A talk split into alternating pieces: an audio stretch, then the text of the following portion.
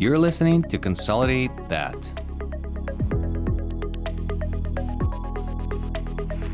Hi, everyone. This is Ryan. Ivan and I want to take a moment to thank you for listening to Consolidate That. This is the last episode of season one. The first season was filled with various themes and interesting guests, both within and outside of veterinary medicine. Our next season will peel back the curtain even more as we take you along step by step as we build our very own consolidator. Stay tuned for season two after the new year. Thanks for listening. Welcome to Consolidate That. Ivan, really glad to be back with you. I feel like it's been a while since we've recorded one. We might be giving away the movie magic secrets here, but I feel like it's been a little while since we've gotten together to do an episode, and we've got a really cool, probably our first ninja ever on the show as a guest. So I'm really excited for you to introduce him and to chat with him. Yeah. Hi, Ryan. Excited to introduce our guest today. His name is Austin Hare. Interesting fact about the calendar events. When I book with you, Austin, Google thinks that it's a hair appointment. So it makes the Google calendar event looking like scissors and something like that. And if you've ever met Ivan, you know he does not have many hair appointments. I focus on those things a lot because I don't have any. But Austin has gone from professional wakeboarder to real estate investor to American Ninja Warrior. Austin is a partner at Leaders Real Estate Development and host of the Leaders Real Estate Secrets podcast and Real Estate University. Leaders Real Estate helps all types of healthcare organizations grow by developing creative real estate strategies and identifying the best locations and providing capital for building purchases. Austin, welcome to the show. Thanks. It's a pleasure to be here and I uh, appreciate you having me on. So we met through talking about, you know, the strategies around real estate and what we're doing at Galaxy sort of it and uh, thinking of should we buy or should we lease? Should we buy from the owner? Should we buy not from the owner? And then, you know, all of these decisions are coming to all consolidators when they're starting their first, you know, practices before they develop the solid strategy. So why don't we start but let's take a step back. How do you become from professional wakeboarder to real estate investor? Yeah, so I started wakeboarding when I was 12. And so I pursued that like pretty aggressively. And that brought me down to Orlando. So I was on the pro tour until like 2017 or so. But um, it was a lot of fun. What happened was my body just started not being able to take the beating. so I started realizing like, okay, I'm to have to figure out some sort of off ramp here. And I actually opened up some fitness centers and then I was investing, you know, in some Airbnbs and some commercial real estate and stuff like that when I was looking for new locations to uh, bring my fitness centers to, that's when I met my partner. And so what happened was, you know, I had this idea where I wanted to go in my head, and it's like I thought like, okay, I like these areas, I don't like these areas, you know, et cetera, et cetera. And what happened was he came through and my now partner at the time, we laid out all these different metrics by which to grade the locations. So we had like, we went seven layers deep in the analytical data, which is way deeper than I had normally gone. We put a score by everything. We added it all up and we gave clarity, like we had numbers around our metrics. What happened was the places that I felt really good about all of a sudden didn't look so good. And places that I didn't feel great about all of a sudden started to look really good. So I was just really impressed the way that he did things. And then in 2019, I knew COVID was coming. So I sold the gyms. no, I'm kidding. I, I had no idea COVID was coming, but I just got super lucky. I did sell the gyms. And so, so great timing. Yeah, yeah. I, I, it was great timing. And my partner invited me to come work with him once I sold. And so, you know, I was impressed with the way he did stuff and I liked his processes. So I said, yeah, sure. And so that's, we kind of have merged our two backgrounds together now in the real estate strategies for, you know, healthcare and vet consolidators.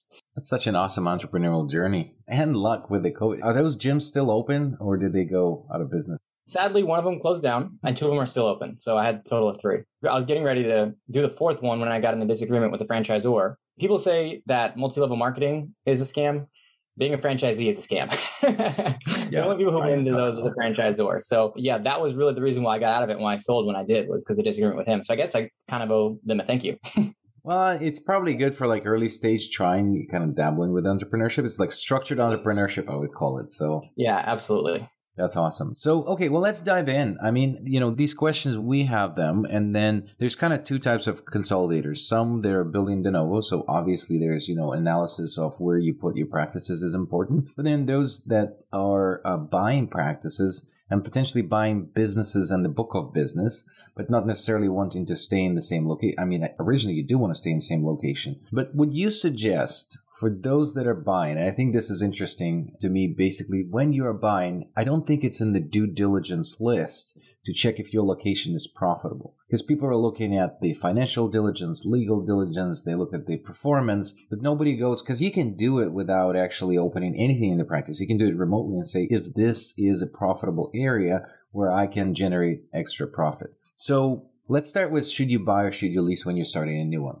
Yeah, so it really depends on what life cycle of the consolidation journey that you're in. And that's really the answer with a lot of these questions is it just depends, right? So I'll try and do my best to lay out different situations and different scenarios that have different outcomes. So first of all, people think that buying the real estate is a diversification of their portfolio. But we got to remember is that the value of the building is tied to the tenant, right? And so although you have an asset that's a physical asset, you might not be you're still highly correlated with the business because if, if the business tanks, if the vet shop that's there, that location tanks, and you can no longer fulfill the obligation of the lease, that building is far less valuable. So, you know, you really are not creating a huge amount of diversity. The second thing is, you know, we're all limited by the amount of capital that we have. And so even Bill Gates has gone on record saying he wishes he would feel comfortable once they had 12 months of operating expenses in the bank at Microsoft, right? That's coming from Bill Gates. So we all are constrained by the amount of capital. So what that means is what is the best use of your capital at the time? So if it comes down to, you know, investing in real estate or acquiring a new practice, right? Doing a, an acquisition, what's going to give you a higher ROI? Usually, almost every time, the answer is focusing on your core competency. And so there obviously are exceptions. And like the further you get along that journey and the more and more profitable you get, the more it makes sense because you might have excess cash, right? Maybe you have cash coming out of your ears. I don't know. But then it kind of makes sense to start and, and set up maybe like your own real estate development fund because real estate is good. It is profitable, right? But when you, it's not your core competency, you know, you might generate between 10, 15, sometimes like upper teen, 18 percentage, right? But what are you going to get in your business? Are you going to get 30, 40, 50, 100%? I mean, you know, so it's really just spreadsheet math. And so we think that depending on where you are in the life cycle of your business determines that answer. But at any point in time, it makes sense to bring on partners too. So like there's partners, like well, for instance, what we like to do is we like to come in, we'll buy the real estate on behalf of the vet consolidator group and we'll do a lease back, right? And then we can also allow them to co-invest or we can figure out different ways to like align our incentives so they can have a piece of the upside of the real estate as well. And yeah, that's kind of like the lens that I look through because people ask us this question all the time. So Austin, in the, you know, thinking about it on the practice acquisition side. So that you're buying the assets from the practice owner that's selling their business. When is the best time in that process, do you think, to introduce someone like yourself into the process? Is it after the LOI is signed? Is it during due diligence? Is it after the APA are signed? Where do you think that makes a lot of sense for you guys to come in? Yeah, so I mean, there's plenty of times where the people who are selling, like say you got an individual vet who's selling to a consolidator, if they're staying on, which different groups have different structures, but if they're staying on, there's a chance they might want to hold on to that real estate, right? So definitely figure that out first. If they're looking to sell that real estate and you're unwilling or unable to buy it as a consolidator group, then at that stage is where you would reach out to us. And so I'm assuming that by that point you've probably done some due diligence and you may or may not have an LOI, but you know at least like this is definitely a practice that I want. So it's like at the stage that you know that you want to acquire this practice and then the real estate starts to become maybe some sort of bottleneck, that's where it would make sense to reach out to a group like ours. So the other thing that is interesting to me is I've heard different scenarios how people can lease the building for their business. And I heard two models. There's people that lease for, you know, market price rent, top of the market, bottom, whatever it is, and then with a certain, you know, growth per year. And maybe you can throw those numbers average, like what is the market these days in terms of percentage? Of course, markets are different, but sort of, you know, is it like 3%, 5%? Yeah, 2 to 3% annually two to three. Yeah. So if you you kind of lock it into a lease, right? And then yeah, and typically you know investors want to see ten year terms or twelve year terms, and so which is not hard. I mean, you know, if you spend all this money acquiring somebody, you've done the due diligence, you know they're a good fit. Like ten years is not that long, and and the leases are set up really. Even though it's kind of ironic because investors like long term leases, but the leases actually protect the tenants because the owners can't kick them out or they can't up right. their rent. So it's really kind of funny how like investors like those longer terms, even though prevents them from being able to collect more money. But yeah, so at the end of the day, usually like 10 to 12 year lease is the good fit to kind of help everybody get a best case scenario. And the second question, so I've seen a couple. So I was talking to one vet, and he wanted to retain the building after the sale, and they don't want to practice anymore. But they said, I want to keep uh, drawing income, pa- passive income from these buildings. But he was gearing to do that based on the percentage of revenue of the building. Do you see those contracts? Because to me, it just looks not attractive to the person who rents. That's very atypical. You know, that's not normal at all. That's not something that we've ever done. So yeah, I would just personally, my preference is don't mix the two. Just keep it. I mean, especially if you're buying it, you know, you don't want to be. It's almost like he's the franchisor, right? In that situation, Right. you're giving a percentage of sales. Like you Exactly. definitely want like a, a fixed rate. That's back to franchising. And especially because the thesis for the consolidators is to acquire these businesses and improve them. So therefore they're kind of working on improving the businesses and then it's sort of like a cut. It's sort of like a franchise. I like that analogy. So that's interesting. Yep. Keep a piece of the equity. You know what I mean? But sell a percentage of the thing. Don't sell the whole thing if you want a piece of the upside. Right, right, exactly. yeah. yeah.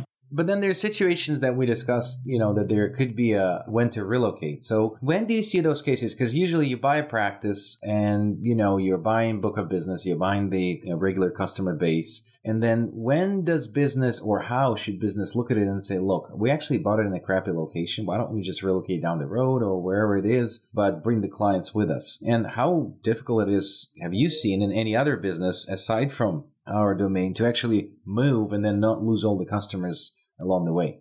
Yeah, yeah. You know, I think a good story that illustrates this is if you look at fast food chains back in the 50s and 60s, right? There are all these mom and pop shops coming around, popping up, opening up places wherever. And the ones who did really well were the ones who really focused on their locations. And they wanted to get the corners of Main and Main, and they really did their demographic research.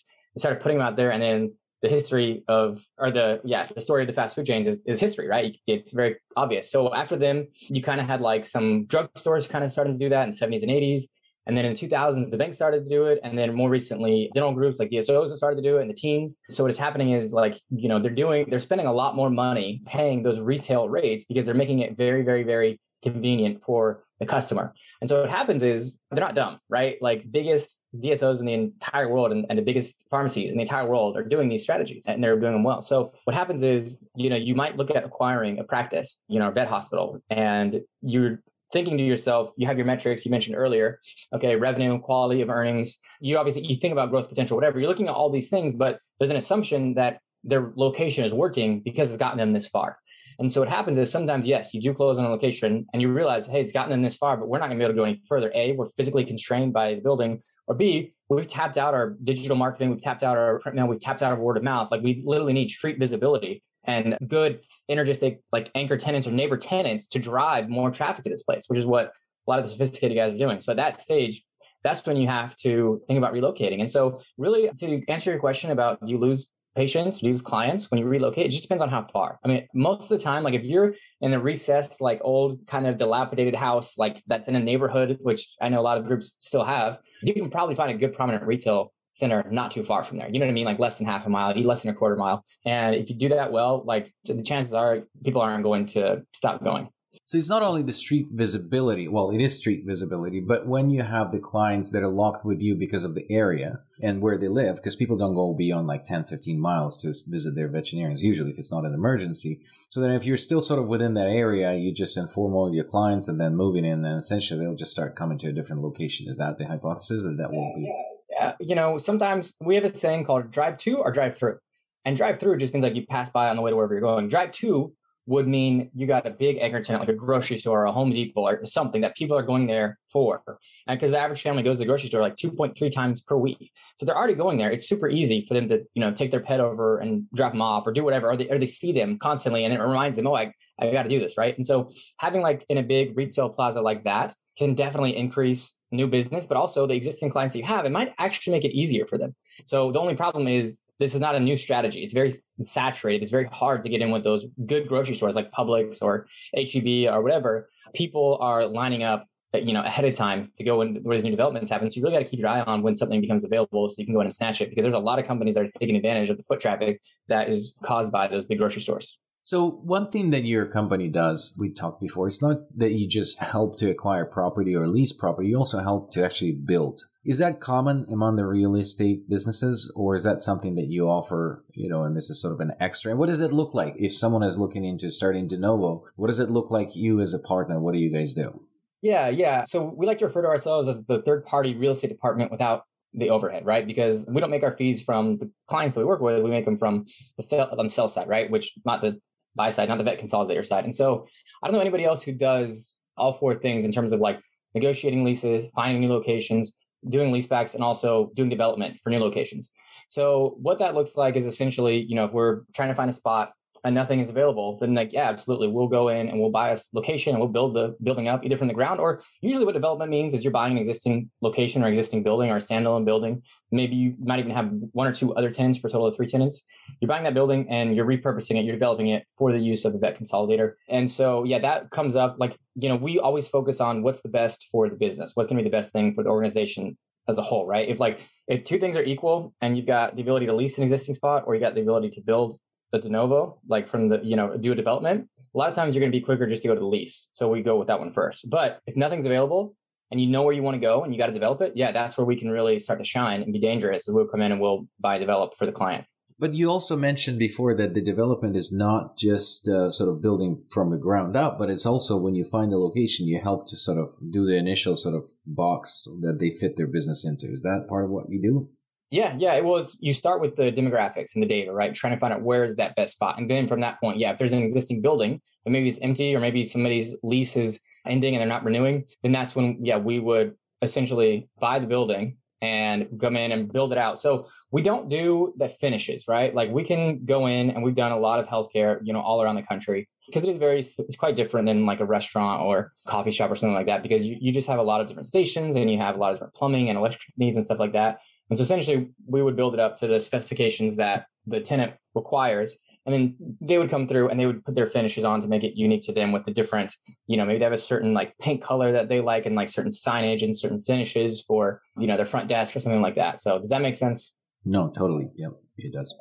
What I'm curious too is so you're helping people figure out how to do the leases, where to do them, relocation, but you have the idea of maybe office versus retail space and obviously we talked about the foot traffic that can come from a big anchor like a grocery store but how do you think that maybe an established place should be looking at the right spot to build out their business? You talking about like an established vet consolidator? Yeah so let's say someone listening owns 25 practices right? And one of their practices is in an older building. They need to relocate. They need to look at some additional spaces. And they don't want to go through the building process, you know, from ground up, but they want to find an existing space. Should they be looking in a we talked about the grocery store, but those are hard to come by. So let's say, do you want to look at a retail space? Do you want to look at maybe more of like the ground floor of an office building? Or where would you sort of drive people in those senses? So I got another story about this one. Um, there was a guy, he was in healthcare that we were working with, and he was paying about $3,000 a month in rent. And he was in the back of this plaza, it was in the Southeast and he just wasn't getting good visibility. So we found him another spot that had great visibility, had great, you know, neighbor tenants. It was ten thousand dollars a month in rent. So on paper, it's like holy crap, I'm more than tripling my rent. It's like a three hundred percent increase or something like that. It's very intimidating, right? But what happened was you got to remember your rent is only a factor of your overall expenses. So from a percentage standpoint of your overall expenses, it's only like two to ten percent or something. And when he went here, he actually ended up doubling his revenue monthly. So he went from fifty thousand to hundred thousand dollars a month in, revenue collection, and so it ended up being a very, very good trade off, even though it was tripling on paper. And so what we say is like if you look at rent as a factor of marketing, it can quickly start to pay for itself because with digital ads and print ads, well, digital ads are a good example because they're a bidding platform. They're like you know it's auction based, so they're only ever going to go up because as more and more people start to do them, and as you're competing against other businesses, so at least the thing about your rent is it's locked in. And so we always kind of encourage people, hey, like pay the extra money, you know, pay a couple bucks extra per square foot. Like, yes, it'll it'll cost you several thousand a month, but at the end of the day, when you really think about how many patients, how much more visibility, how many more clients, how many more people you're going to see, if you do it correctly, it's going to pay for itself. So, since we're talking about the price of the lease, what are the best strategies to negotiate for your lease? Yeah. So, first of all, just as a general rule, it's never good to be desperate, right? So, you don't want to have like one spot that you're looking at because they can just feel that. You know, people can feel if you're desperate. So, we always recommend maybe you pick two trade areas that you want to go. And when I say trade area, I mean like a three to four mile radius. Or if you are going, like if you know you want to go in one trade area, try to identify at least three like viable buildings. And sometimes you might not get that many, to be honest, but hopefully you can, or at least get two. And that way, like you're negotiating back and forth. So that's the first step is don't be desperate. and so once you have that, then, you know, you just want to kind of find out what the landlord wants or what they need. And, and what I mean is if they're buying to flip or they just own it and they're trying to flip it, they'll be willing to give you TI money. That'll increase your rent, and they can get a higher number for that building, right? If they're what if is the TI? landlord, Just uh, tenant improvement. Yeah, you know, when you move into a practice, usually a new building, usually they'll give you some amount of money. Maybe it's fifty thousand, maybe it's a hundred thousand. You know, it's usually based on the square foot. Like it's a certain dollar per square foot. So if they want to hold a building, maybe they're an older landlord, they have no interest in flipping it, they just want to hold and collect cash flow. You know, you can negotiate cheaper rent by getting less TI. On the flip side of that, you know, if they're trying to sell this, they're trying to flip it, you can negotiate really high TI for in exchange for a little bit higher rent because now they're going to be able to sell that building for higher because the what you sell the building for is oftentimes based on the amount of rent coming in. So finding out what the landlord actually needs is a good thing. And then just making sure you're clear on what you want. So like if you have a place, if you want good street signage, which you should, you want good street visibility, making sure that you're voicing that to them. If it's not meeting some of your things, then you can always go to them and say, hey, like, you know, you're asking this, but it doesn't have good street visibility or there's trees blocking it or it doesn't have enough parking, you know, we're going to do this. And so it's like being able to identify to them the extra cost that you might have to incur by taking their building can also help them come down with the price too. Very nice. Yeah, it's kind of interesting too because in a lot of the situations, the for the consolidators, your landlord might be your selling doctor as well. So there should be uh, some alignment on what you both want. You both want success for the business, and, and in a different situation than a landlord that's looking at like, well, I own, I have a gym tenant, I have a vet clinic, I've got a frozen yogurt shop, and a Jersey Mike's or something all in the same place. So it's it is kind of neat that I guess when you're looking to do those negotiations, hopefully you're coming with these clients in a place of mutual growth and mutual benefit. And I guess that's kind of the other thing that comes from the value of doing a partnership model or doing a an equity roll in of the clinic and, and those sort of things because then the success of the consolidator is tied to the success of the location, success of the tenant, success of the landlord and everybody. Yeah, you know, and actually, I skipped over this, but really the most important thing is getting somebody in your corner who's going to work with you, like a, a really good broker, right? Now, doesn't necessarily have to be us, but what happens, we see this all the time is like people think, oh yeah, like, okay, cool. Let me check the box, commercial real estate broker, and it's their golfing buddy, it's their cousin, it's their brother-in-law, it's somebody, they're trying to help them out, they're trying to throw a bone. But unless you get somebody that's really an expert in your field, and by expert, I mean more than 10 deals, then you're going to be costing yourself a lot of money because this is like often the first most important decision that you make is where you're going to go with your location or when you relocate because it's very very expensive to relocate and so we just see people that are shooting themselves in the foot by picking somebody who's not well qualified and especially like local guys can work but it's not often that we see that simply because they know the market they know the market very very well but they might not know your specific industry that well versus working with somebody national well they know your specific industry very very well even though they might not know the market that well. So it's the lens that they're looking at it through is reverse. Instead of thinking like, okay, I know here, how can we make the vet work? It's like, no, where can we go that's going to make it work for the vet? So I think that's one of the biggest things is just, you know, picking somebody who's really qualified and has done multiple deals in the vet consolidator industry. Really cool. Well, we blew through 25 minutes almost, and we usually promise our listeners about 25. So we usually ask a couple questions at the end. Is there a book that you could recommend our listeners to kind of dabble in the knowledge that you have and to learn more? I mean, yeah, you know, on negotiation, Never Split the Difference by Chris Voss. That's a great book. You know, that's just about negotiation in general. And I think that would be very useful, whether you're doing mergers and acquisitions or trying to negotiate a lease. I think all those things, I think will help with all those things. That's awesome. And who else do you think could benefit from being invited, or actually, what our listeners who they can benefit from inviting someone else onto this show? Yeah, sure. I work with a guy who does virtual tours. His name is Corey Graff. I know him. Uh, talking about virtual tours could be really interesting. Austin, that's great. Thank you so much. We really appreciate having you on the show. This was great. Ton of information that I know Ivan and I want to dive into and learn more about. If people want to reach out to you or find your website, what's the best contact or website or, or place to learn more about you? Yeah. So it's just Leaders Real Estate is the name of our firm. And so it's leadersre.com and www.leadersre.com. And then the same as my email is Austin Hare. So A, first initial hair, A hair at leadersre.com. Well, thanks, Austin. And thanks for listening, everybody. Have a great day. Thank you so much for listening to Consolidate That. If you want to hear our new episodes, please find us on any podcast platform. Also, you can learn more about us on our website at vetintegrations.com.